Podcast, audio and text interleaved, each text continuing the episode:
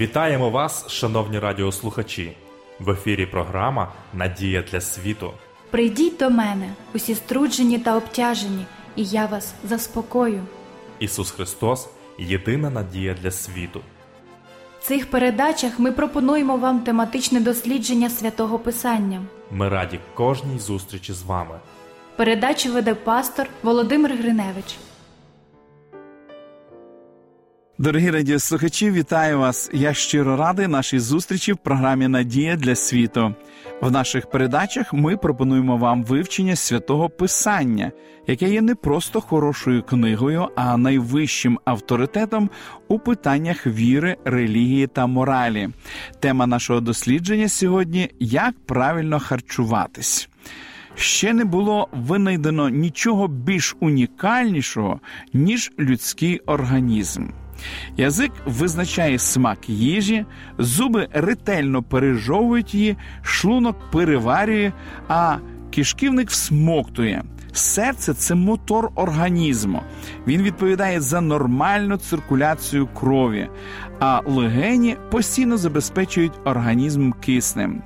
Або візьмемо, наприклад, залози, що виробляють різні ферменти, які сприяють процесу травлення і утворення необхідної для життя енергії. Зрозуміло, таке міг сконструювати тільки сам творець.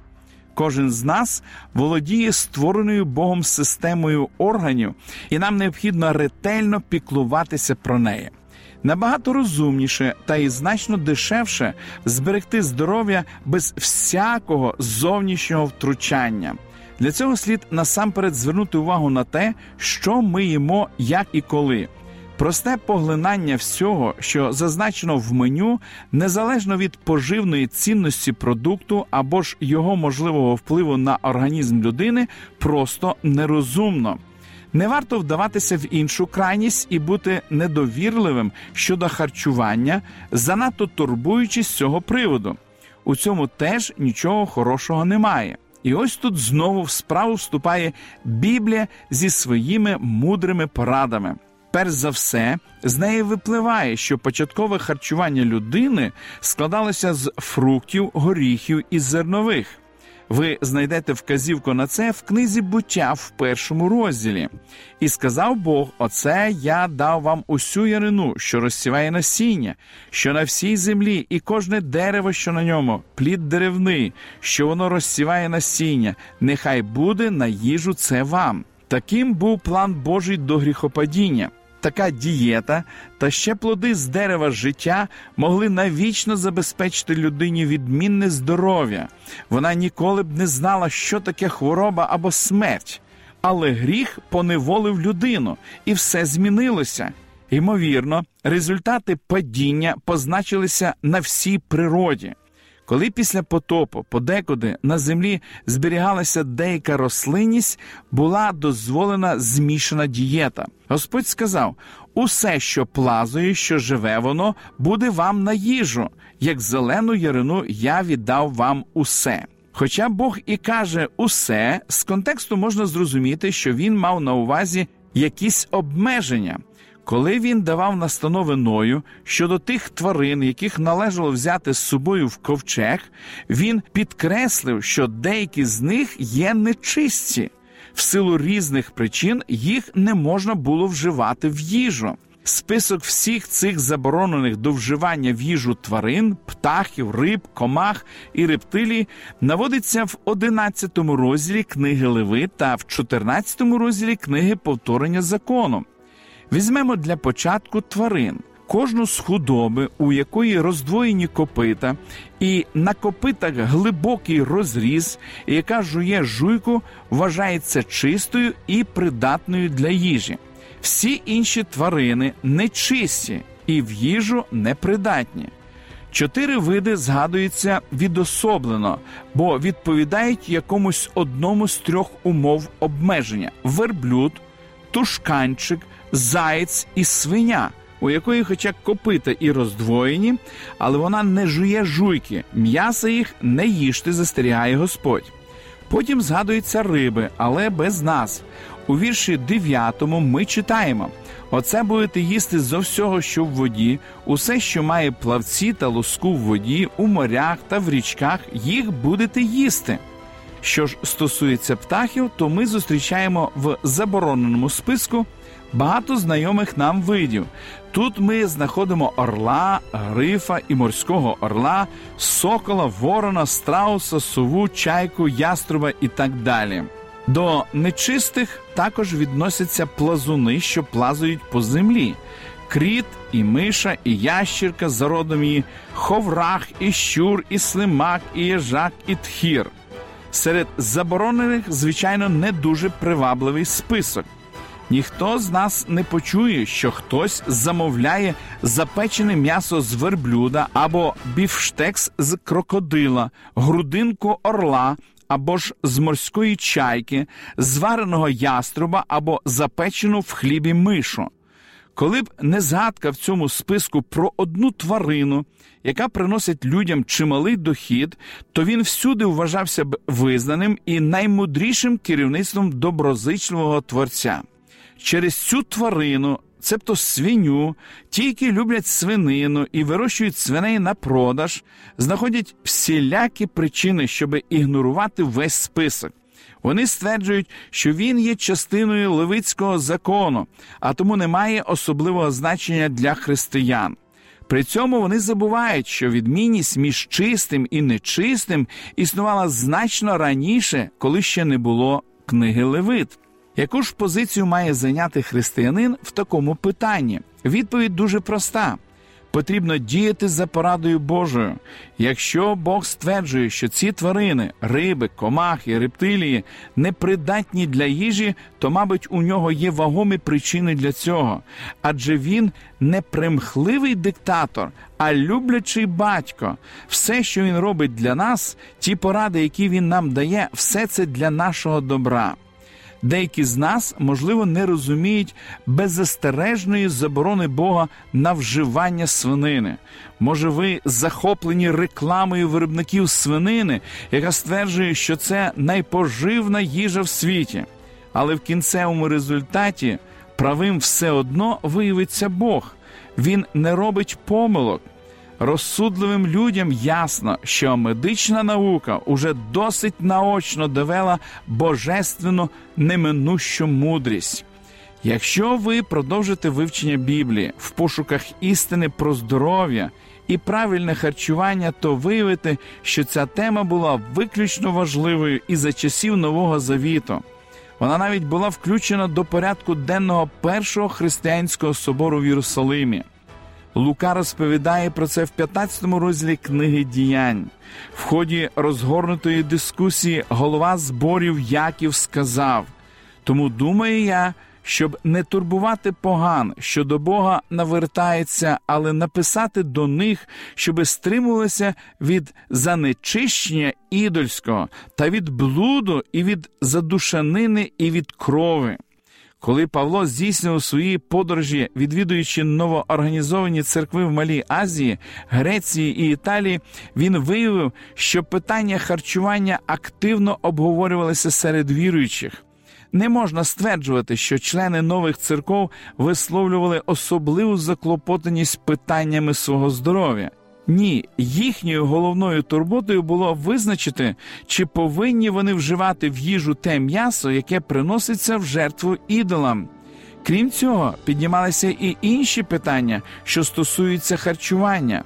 Уже тоді обговорення цієї теми призвело до поділу серед членів і до суворої взаємної критики. Це особливо було помітно в Римі, і саме цій церкві. Апостол направив свою чудову пораду, яку коли-небудь отримували християни з цього приводу. Досить м'яко, але наполегливо він підкреслив, що у всіх прийнятих рішеннях слід керуватися любов'ю, що є рушійною силою будь-якого діяння. Цей незрівнянний уривок настільки хороший, що вам не завадить перечитати його.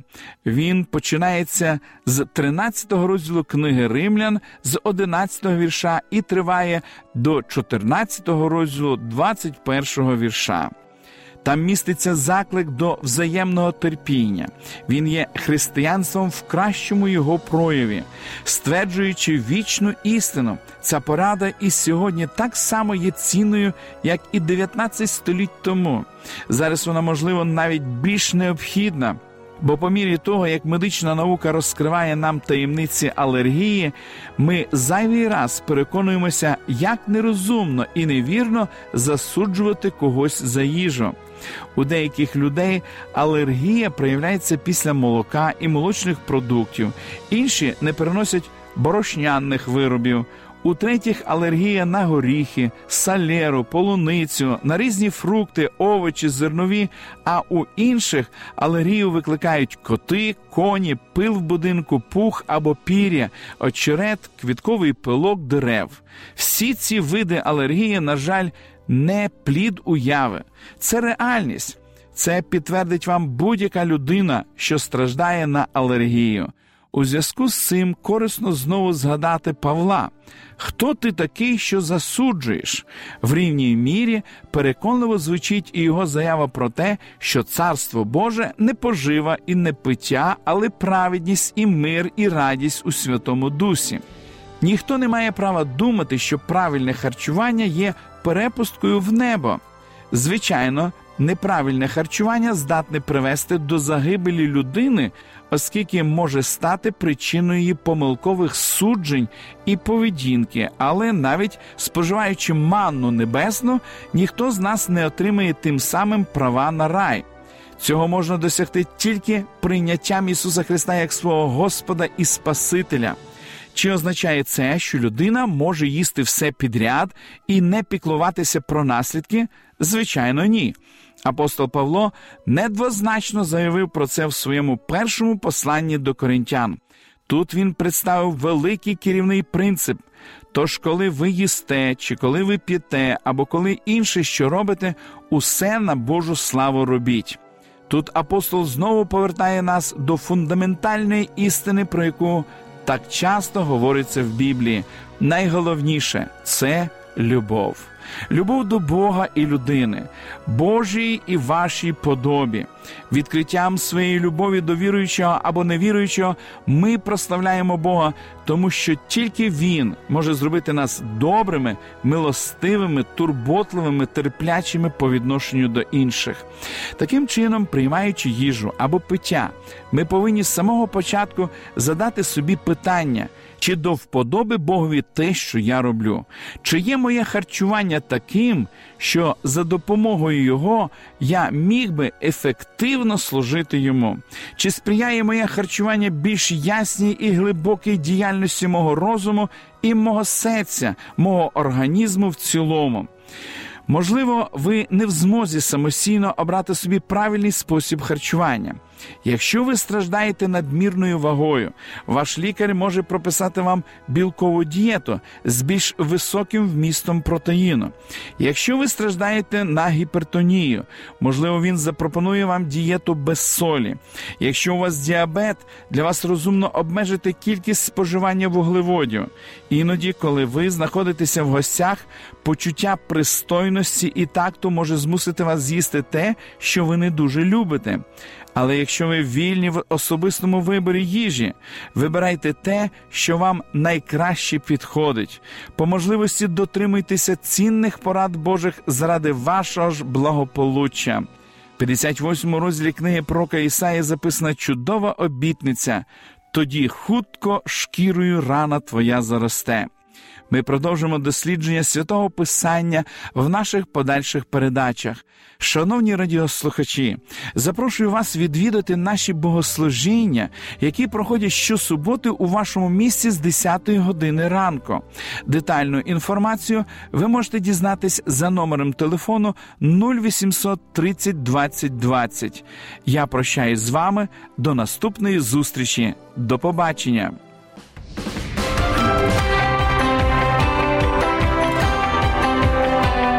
Лише світло, лише добро, лише надія.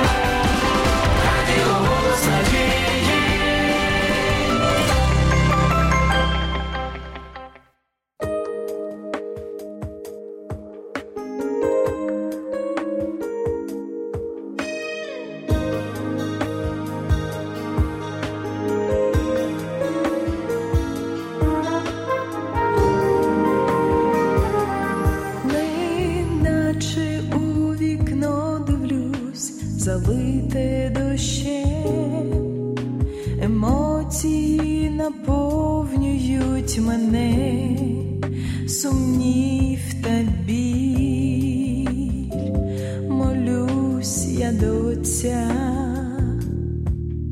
в твоїх руках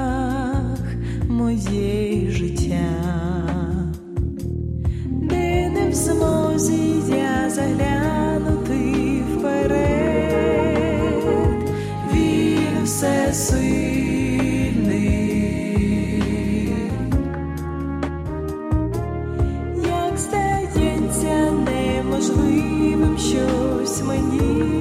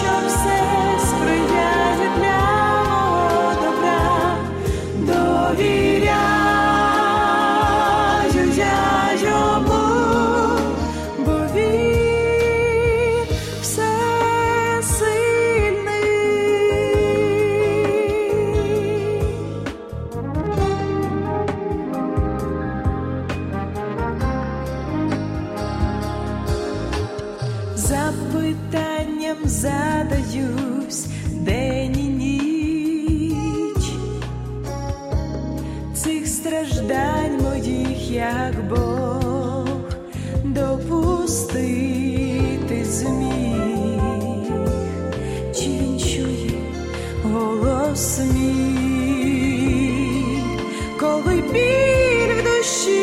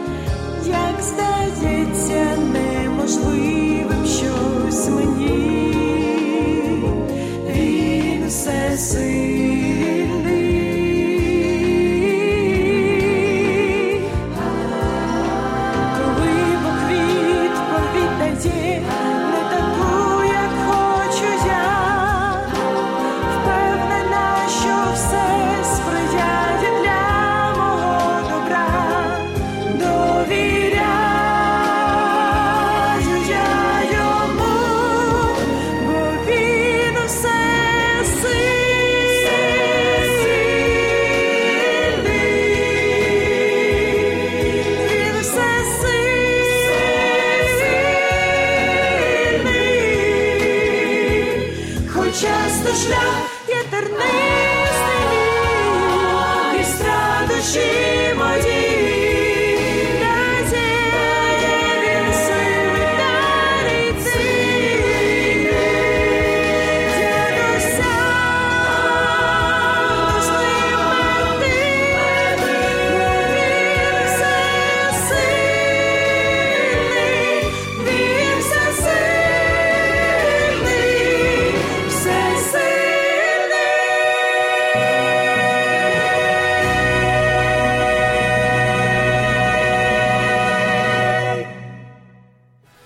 Ви слухали передачу Надія для світу. Ми будемо раді наступній зустрічі з вами.